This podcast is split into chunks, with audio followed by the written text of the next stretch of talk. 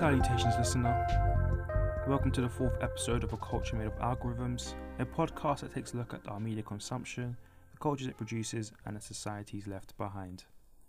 Before we get into the meat and potatoes of this week's episode, I want you to engage in a little exercise with me. Now, first, I want you to close your eyes and take a minute to think about the people closest to you. These could be your friends and family members, you know, those who you spend the most time with. These could be the people you confide in, you know, talk to. Maybe they're the people you want to please. Who would you turn to if your relationship was in crisis? Is that a nice list of people? Great. Keep your eyes closed though, we haven't finished.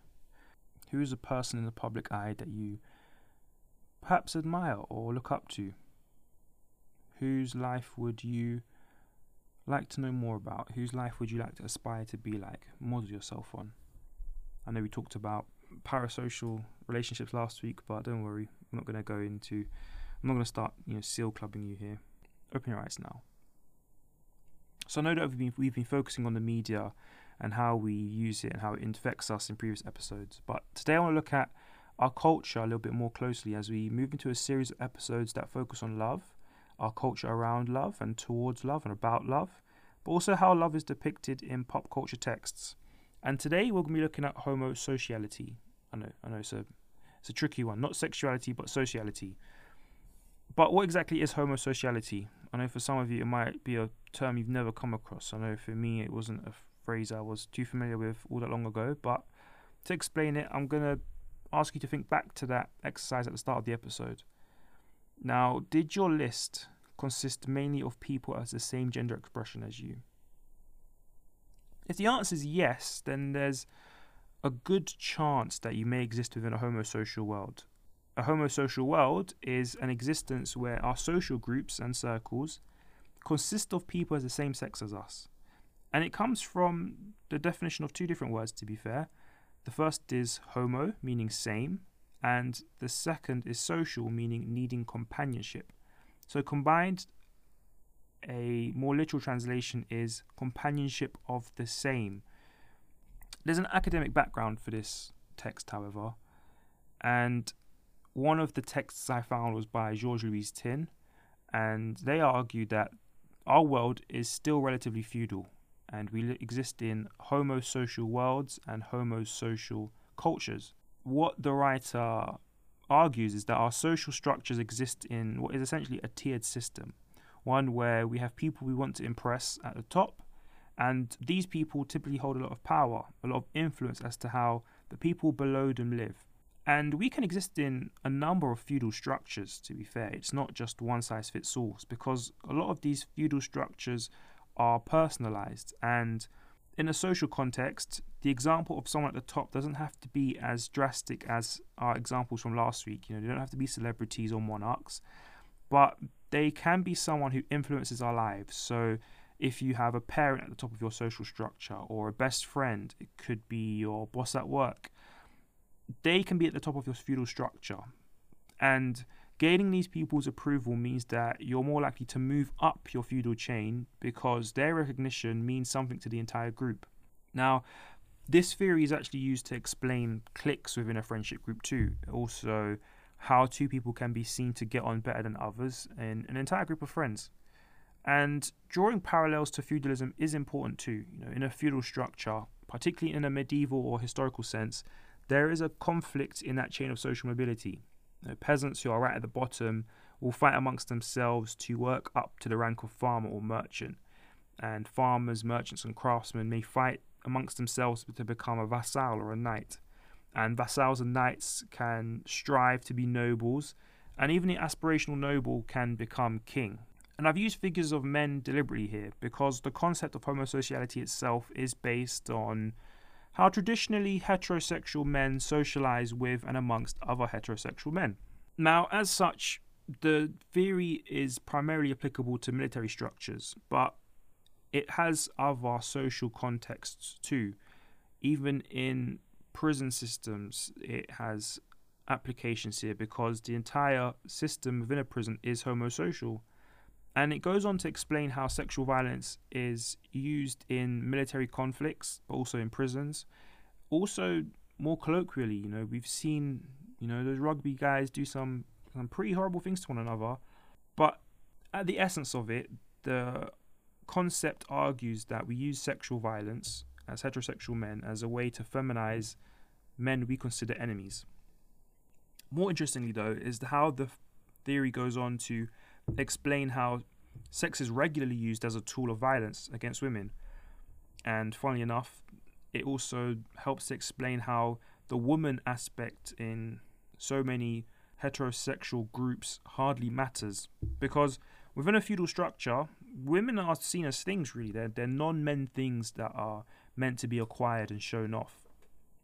And look, we can see that happen quite often. You know, if we take, for instance, the idea of not having a beautiful partner, for example, or at least a conventionally attractive one.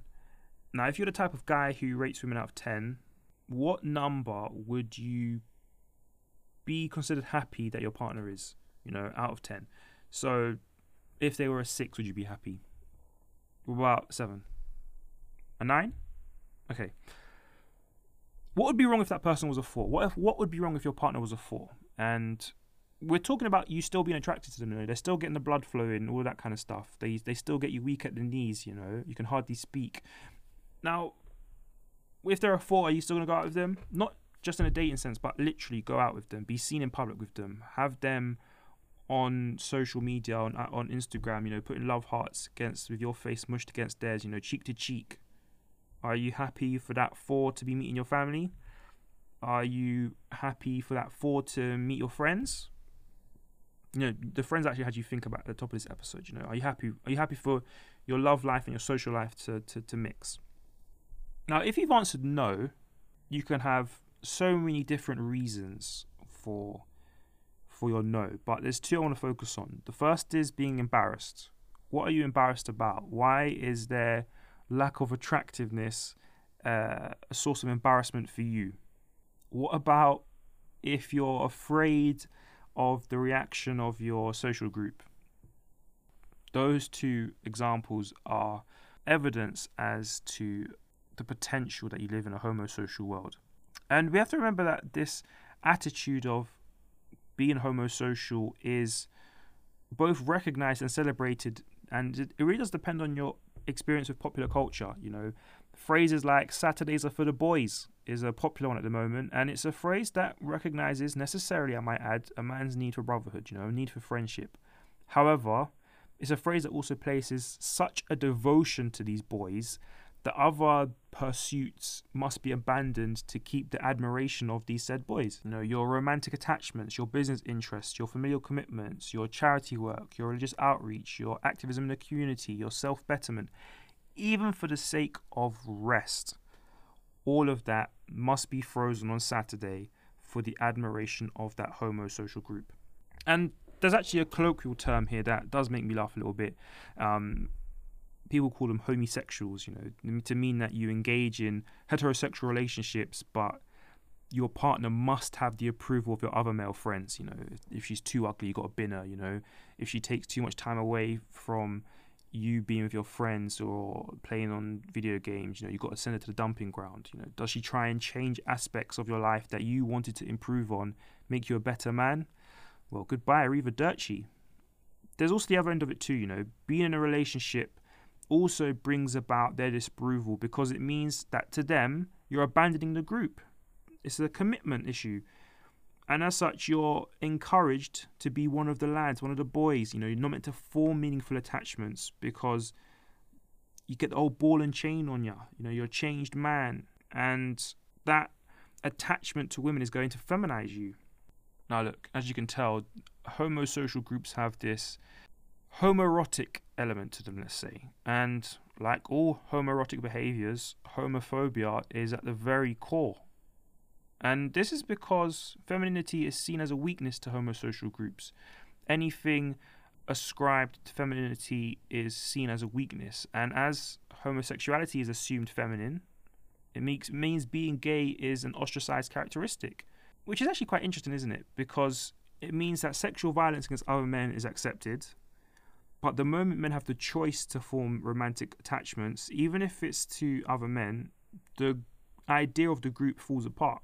Now, look, up until now, you might have been looking at me quite sideways and going, you know what, how on earth does a phrase like a feudal culture be applied to 21st century living?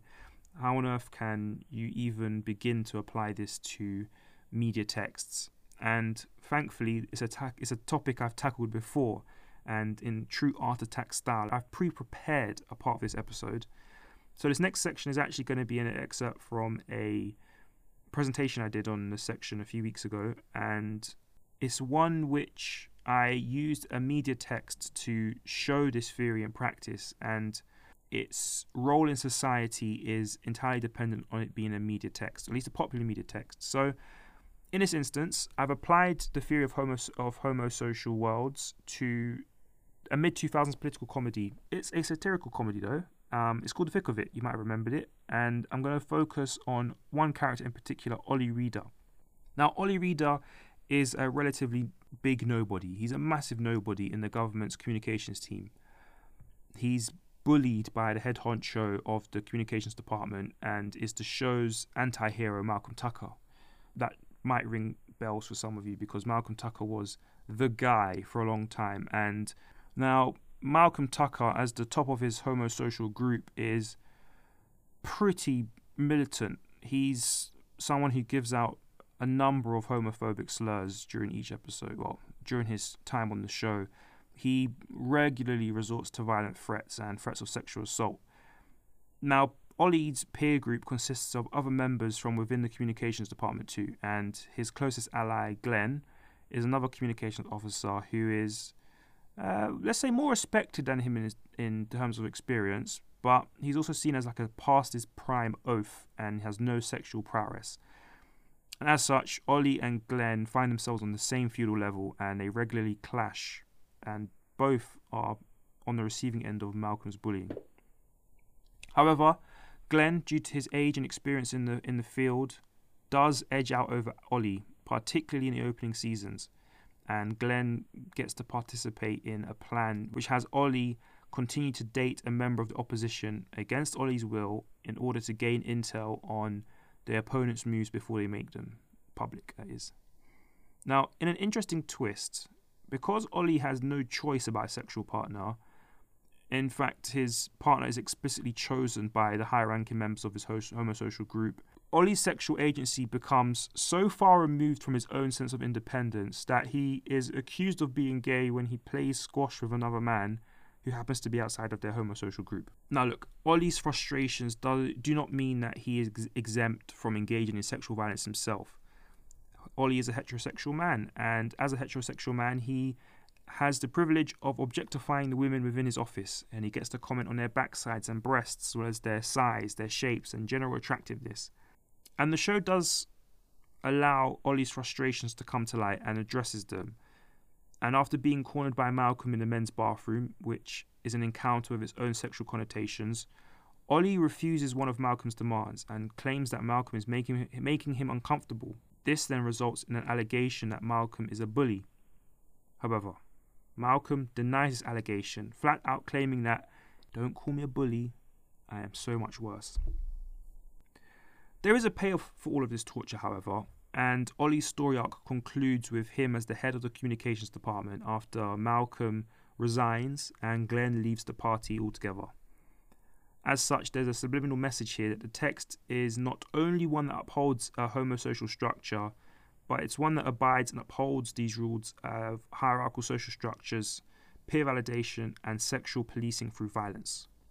Additionally, the show maintains this as a standard by having the attempted escapee in the form of Ollie fail to escape the system which is oppressing him by having his decision overturned by those higher up in his homosocial feudal chain. However, the show does reward him with a promotion in both the literal and metaphorical sense, since he gets to outlast the abuse. Now, look, whilst this theory is excellent in drawing parallels between sexual violence and how people disassociate themselves from their victims, it does have a typically heterosexual and thus heterocentric focus to it. So, whilst it's great at making me and other heterosexual men reconsider the relationship and our proximity to women, it doesn't help people in the LGBT community who may have issues humanizing their partners or who are victims of heterosexual men committing sexual violence against them. It also doesn't help them rethink the health of their social ties. But then there's a counter argument to that, isn't there? Because queer theorists have always argued that for a while, homosexuality and non traditional expressions of gender are exempt from many of the rules that heterosexual societies and patriarchal societies have created. And therefore, for when we transition, make the transition from public to private lives, there's a case to be made for the exemption of queer people from being considered as the perpetrators of sexual violence that this theory focuses on in the first place. So, look, as we begin to wrap this up, we have to consider that the world that we live in is at least a homosocial one. If not you personally, we can see it happen in the world around us. And with our interactions with people being simultaneously closer and more intimate whilst also being impersonal and distant than ever before, it's important that we reconsider how we engage and interact with the people around us. Now, look, it's going to be inevitable, inevitable that we see a debate about if it's okay for your partner to have friends, true friends at that, of the opposite sex, and whether or not our answer should be yes or no. But we have to remember that friends of the opposite sex allow us to learn about the world from completely different perspectives. It allows us to have access to insights that our own world can't provide. We get to have perspective of our own world with a new understanding. And perhaps, just perhaps though, we can tackle the larger problem of sexual violence whilst we're there.